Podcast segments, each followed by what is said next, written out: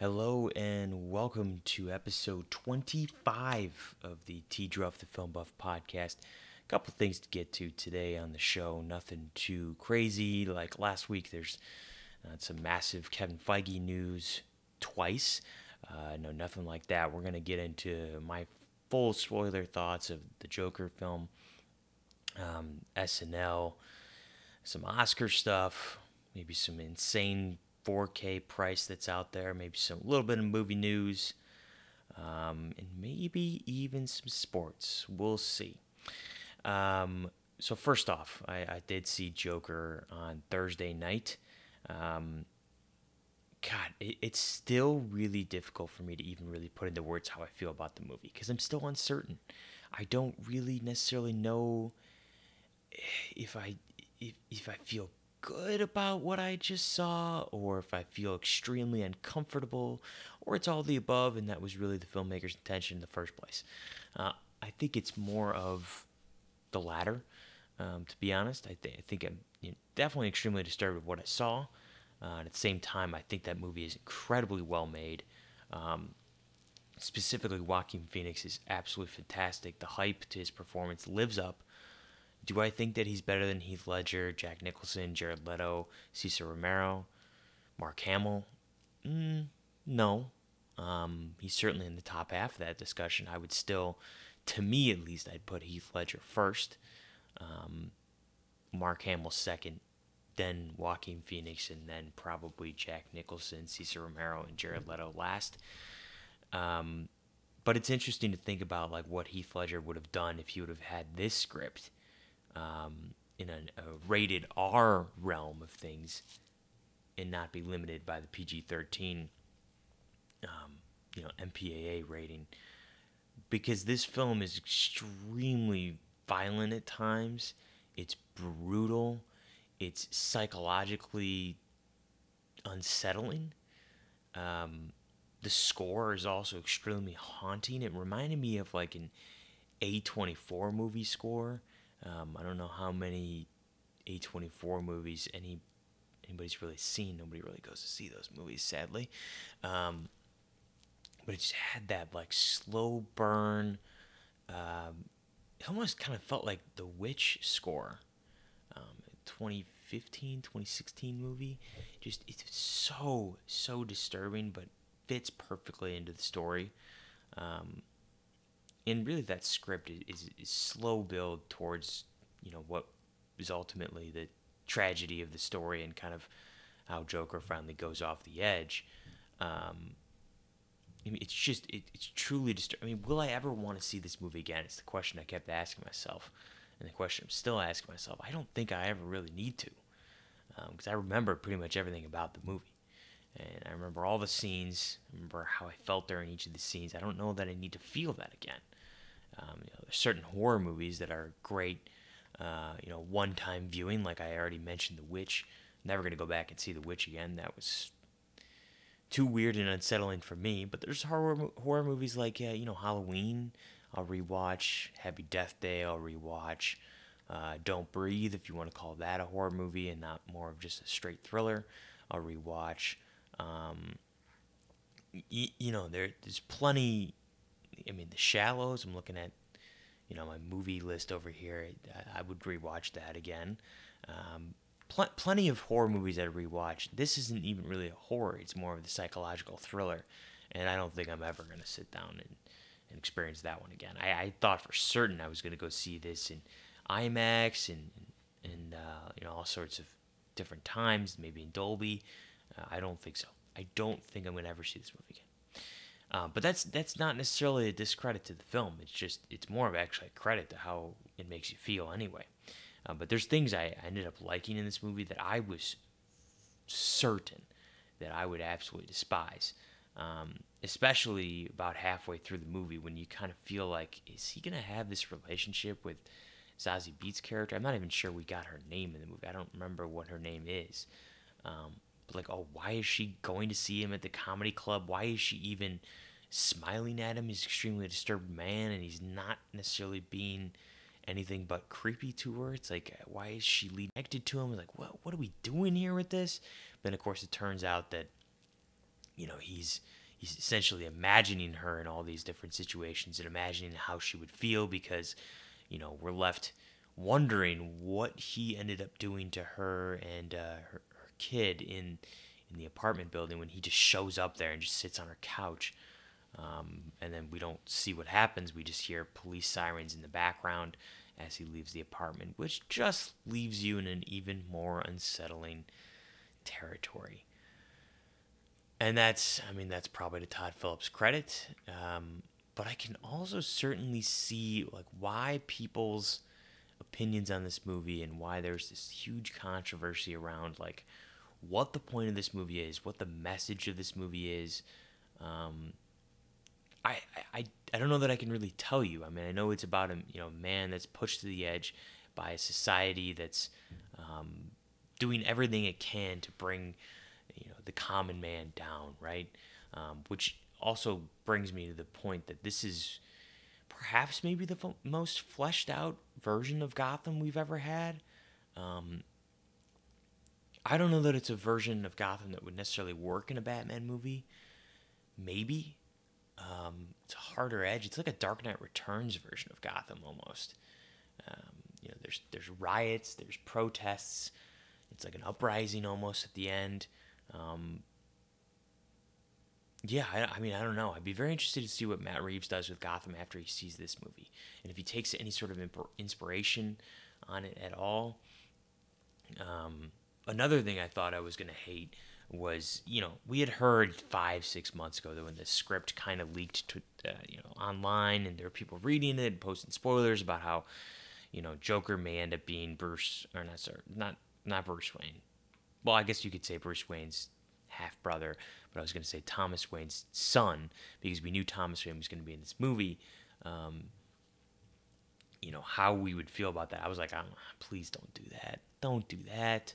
And when we initially think that in the movie, uh, I was like, are you kidding me? Like, ah, come on. Like, what are we doing? Why do we need to connect everything? Why do we need? Why do we feel the need to to connect this thread that you know Batman and Joker are already connected? You know, from their various origin stories that we get over the years, they've always had a, you know, yin yang. They're they're always connected in some sort of way. It's like the, the chicken before the egg, the egg, you know, it's it's one of those things. Um, so I didn't think we needed any sort of extra tie-in, um, but of course, of course, you know, they had to do it, and then they didn't. They completely pulled the rug out of under us, like I mean, you could still choose to believe maybe that somehow Arkham messed with the filings and uh, maybe um, Joker's mom, uh, was her name Pamela Fleck, something like that. Maybe she was somehow telling the truth, and we got this whole bait and switch. I don't think so. I mean, I think we're pretty much meant to believe at the end of the movie that uh, that Arthur Fleck is not Thomas Wayne's son. Um, but I just I found that whole bait and switch to be really captivating, and I was like, this is much better than I thought they were going to play this out as. Uh, I also didn't know how I was going to feel about the laugh. You know, we hear the laugh in the trailers. It sounds cool. It sounds haunting. It, very disturbing. But like, how is it going to play out in a full movie? I don't know. Um, is it going to work? We've had so many iconic laughs. Like even, I mean, I'm going to say like even Jared Leto's laugh is awesome. Like that slow, very like screechy laugh. Like I loved it. I loved it. That was one of the few things I actually loved about Suicide Squad. Harley Quinn, Joker's laugh, maybe Will Smith is Deadshot, Amanda Waller um, as Vi- Viola Davis is Amanda Waller. That's probably all you get.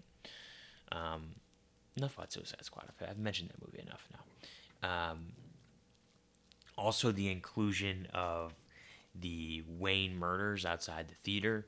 Um, I love that they kind of did a, another little bait and switch when uh, Arthur Fleck goes to visit Thomas Wayne in the, the bathroom of one of that theaters because, of course, he sneaks in. Um, you know, you think that perhaps is he going to kill them at this theater? Is that how they're going to do this? Bane? Switch? Like, is that how they're going to do the Wayne origin story? If they're going to include it at all, but we kind of figured that they were probably going to include something like that. Um, and no, no, no, they did they did the switch. It's not they not at all doing that in the theater. Uh, of course, then it happens at the end of the movie in sort of a you know, inconsequential, almost like off to the side, sort of had to do with what the Joker was doing and what he did um, to De Niro and and everybody else there that he that he killed. Or no, did he only kill De Niro at the theater at the or the, the I think he might have only killed De Niro at the show at the end. Never mind. Um, but so you know, I love that it's sort of like a he kind of causes it, but he kind of doesn't really cause the you know the origin of Batman, but he sort of does at the same time, and also just the Wayne family in general causes the like. I've loved that origin of the Joker and the origin of the Batman in that way. You know, incidentally, I think that that's such an interesting way to do it, and much better. I mean, much better than the way the 1989 Batman. I, I don't need that. Um, yeah, so I mean, to be honest, what I wrote down here in my notes is that this is probably the best possible interpretation of the Joker in a rated R solo film. Like, if we're not going to have Batman at all, uh, this is just going to be that one off, like, it's probably the best interpretation you can have. I don't know that there's anything I would, like, overtly fix about the movie. It's just a matter of, like, the movies to me are always, like, I always give ratings and, and reviews on movies about how it makes me feel and how that and how my feelings correspond to what the movie was trying to do, right? Because movies are trying to entertain you in one way or another. Whether that entertain leads to, uh, you know, moving you emotionally into tears, whether it's moving you into laughs, um, whether it's moving you into thought-provoking, you know, realm after the movie, um, whether it's trying to get you scared. Um, whether it's trying to get you to, to look up more information about the subject and kind of inform you in a way. Like, that's what I always think. Movies are meant to do that. Uh, of course, they're meant to make money. We all know they're meant to make money, but they're meant to move you in a certain way. And if they do that, um, whether or not the movie is ultimately great, if they do, if they set out and, ex- and succeed in what they set out to do, that was a mouthful, then I think that they're ultimately I mean, that's what they set out to do. So you have to give it a good score. That's what I feel like. So you know what I mean? Like there could be movies like, let's say, Storks. You know, I don't know why I just thought of Storks, but I'm thinking of Storks, or even Abominable, which I just saw a couple days ago, which was much better than I expected. Um, it, you know, those movies are they the best movie? No. Are they even as good as most Pixar movies? No. But they certainly moved me in a way that I know that they were trying to do. So I gave those movies a good score. You know what I mean? So ultimately, Joker disturbed me like it was trying to do. It was trying to get me to to be more thought provoking, to to disturb me, um, to make me feel a certain way about Joker, and make me maybe a little nervous about you know certain real world correlations that could possibly be could possibly have. Um, so I mean, ultimately, the movie's good, and I can't deny that the movie's good but I don't know that I can give it more than like a high seven, maybe even low eight. We're still gonna see. I I don't know how I'm gonna score this film, when I'm gonna score this film, but that's just my initial thoughts. Um, I think the last question that I'm gonna lead with here is ultimately what everybody's talking about now. So like, what nominations could the Joker get? Um, I think guaranteed Joaquin Phoenix gets nominated. I think in a world where he doesn't get nominated, I would be shocked for an Academy Award. I mean, um, I'm sure he'll get all sorts of other awards, but Academy Awards are what we're really talking about here because those are the important ones. Um, I think Todd Phillips has a shot for Best Director, but I kind of would lean towards no. I that's that's my gut feeling, and ultimately Best Picture as well. I kind of would leave to, lean towards no as well. I don't know that this is a movie that's going to get a massive push from the Academy. I think that they're going to love the movie, but I don't know that they're going to want to nominate this for Best Picture. That's my that's my gut feeling. Um, I think cinematography is very good chance. Uh, I think what is it, Lawrence Sher? I think who shoots this movie. Uh, I think that's a very good chance. I think if they don't nominate uh, Hildur's score in this movie, they are. I don't want to say idiots, but they're idiots. Um, because that should be a lock. It should be a shoe in for a nomination, maybe even a win. Um, we'll see. Um, but I mean, could be you know editing. I think the editing was great. Um, I think the the script was very good. I don't know how great of a chance as they have with those nominations, but I think for sure, and I'm going to guarantee this right now, you get a nomination for score, you get a nomination for actor. Um, and I would I would go with cinematography as well. I don't know. I mean, I haven't seen a lot of the Academy Award, uh, you know, bait movies just yet. We're only in the beginning of October here, but that's, that's my gut feeling. So um, so that's the Joker. Um, we're gonna leave leave with thoughts there. 15 minutes in, 15 minute review. That sounds about right. Uh, last night, Phoebe Waller-Bridge hosted SNL, and she uh, absolutely killed it. If you haven't seen her opening monologue, take a look at that. That seems like the most. I, t- I tweeted out. I think it's the best SNL monologue in years. I've seen probably about 70% of SNL episodes in the last four years. And beyond that, I see, you know, I probably saw about half of them. So, like, you know, I'm talking about the last three or four years. I think that that may be the best monologue I've seen in the last three or four years. Because a lot of times, you know, a lot of times the celebrities who host SNL aren't necessarily, you know, comedians. They're more actors, celebrities, just kind of personalities. But I like when the they give the comedian or the actor a chance to just do the monologue on their own, unless they have a great idea. Um, you know, like when Kit Harington's talking to Emilia Clarke, hosting SNL last year. I think that was a funny monologue bit. But ultimately, I really do like when they give the, the you know the host the chance to just do it themselves and not have to rely on the SNL crew um, to kind of move them through the um, the performance and, and kind of give them bits to, to work off of. Um, and you re- can really see Phoebe's talent and comedic timing there just in the monologue alone. So I loved that. I love that she didn't need anybody else to help her out there. Um, and honestly, just the overall message of that monologue was hilarious, uh, and also you know kind of true as well. So I, I appreciated that. It wasn't just it wasn't just laughs. It was, you know, it was there was thought behind those laughs. Um, uh, let's see here. What else did I like about her? I mean, the the war in words bit was probably the best thing of the night. That and midday news. Uh, so the whole racist element behind the midday news was really really funny. Um, but war in words was really great as well. Uh, just the the timing. What is it? Mikey Day, I think is his name. The timing of him and Phoebe Waller-Bridge together as the husband and uh, wife of somebody who's in the husband of, of a wife who's in World War Two.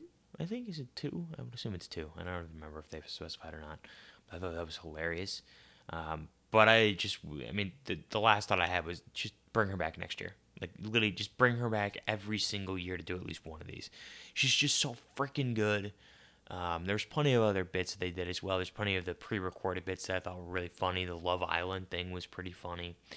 Um, but yeah, I, I just thought I would uh, give my thoughts on PWB's hosting of SNL. Does anybody actually call her PWB?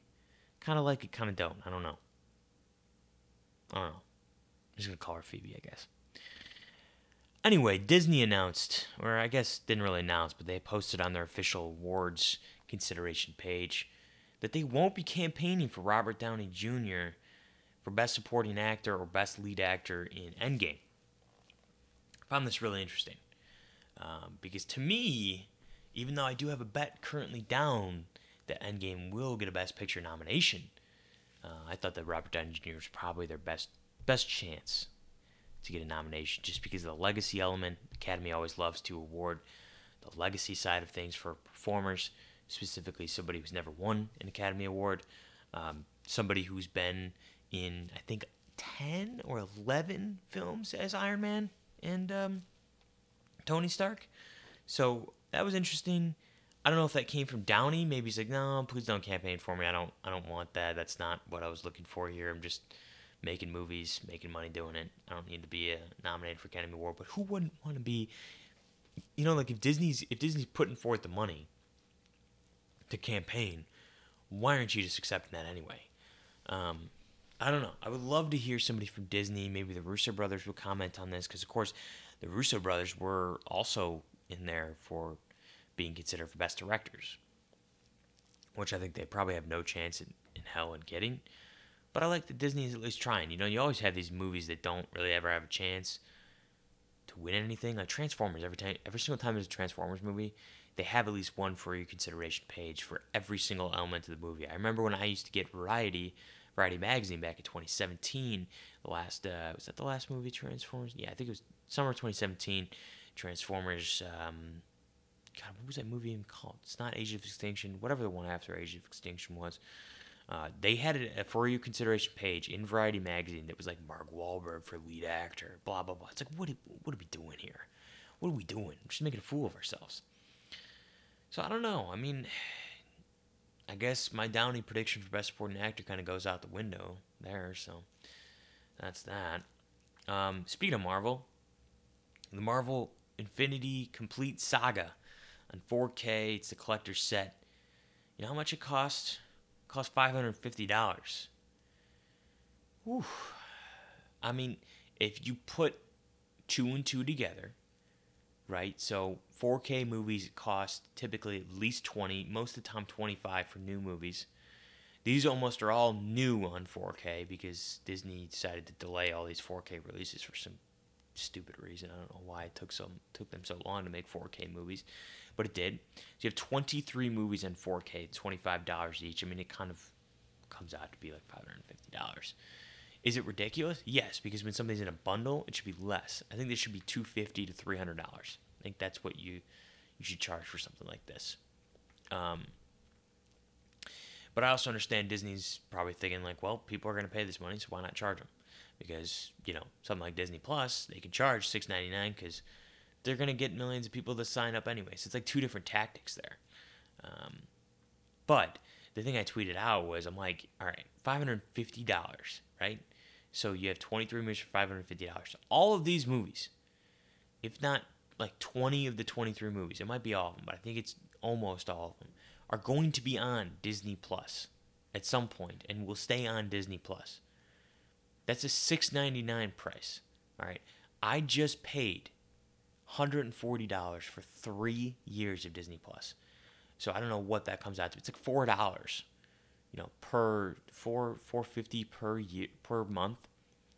It's what I'm gonna pay five hundred and fifty dollars, like four times the amount I paid for three years of Disney Plus to own these things, in which I already own twelve of the movies anyway, the ones that are actually worth owning. Iron Man 1, Iron Man 3, Captain America 2, Captain America 3, Thor 3, Guardians 1, Black Panther. Uh, is that it? I think that might be it. Do I own any more? Do I own any more? Don't own Incredible Hulk. Don't own any of the Ant Man's. Oh, and then four Avengers movies, obviously. So, I mean, I'm not gonna, I'm not gonna buy this. You know, I'm not gonna buy that. It looks incredible, but I'm not gonna buy it. So anyway, that's the Marvel Collector set. Kevin Smith announced that Clerks 3 is back on. He's working on a new script. It won't be the same script that he did a live reading of at Comic Con. What was it? Like this past year, year before? I don't know what it was. So apparently he's reconciled with Jeff Anderson. Um, everybody's going to be coming back, I would assume. I would assume now that he's reconciled with Ben Affleck, and maybe he'll have another cameo. Um, I think he had a cameo in the second Clerks, I believe. I don't think he was in the first one.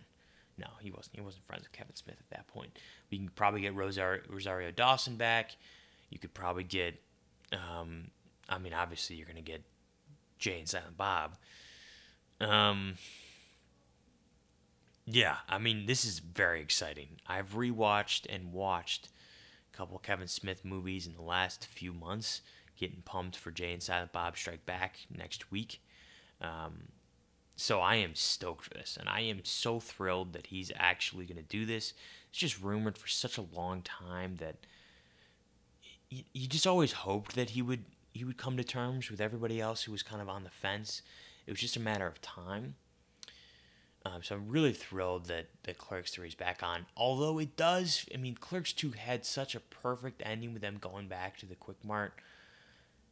I, you know, I don't know. I mean, I don't know what he's going to do with the script. I mean, he'll probably incorporate some things that he already had in the script from the live reading, but it does kind of feel like okay, one last ride.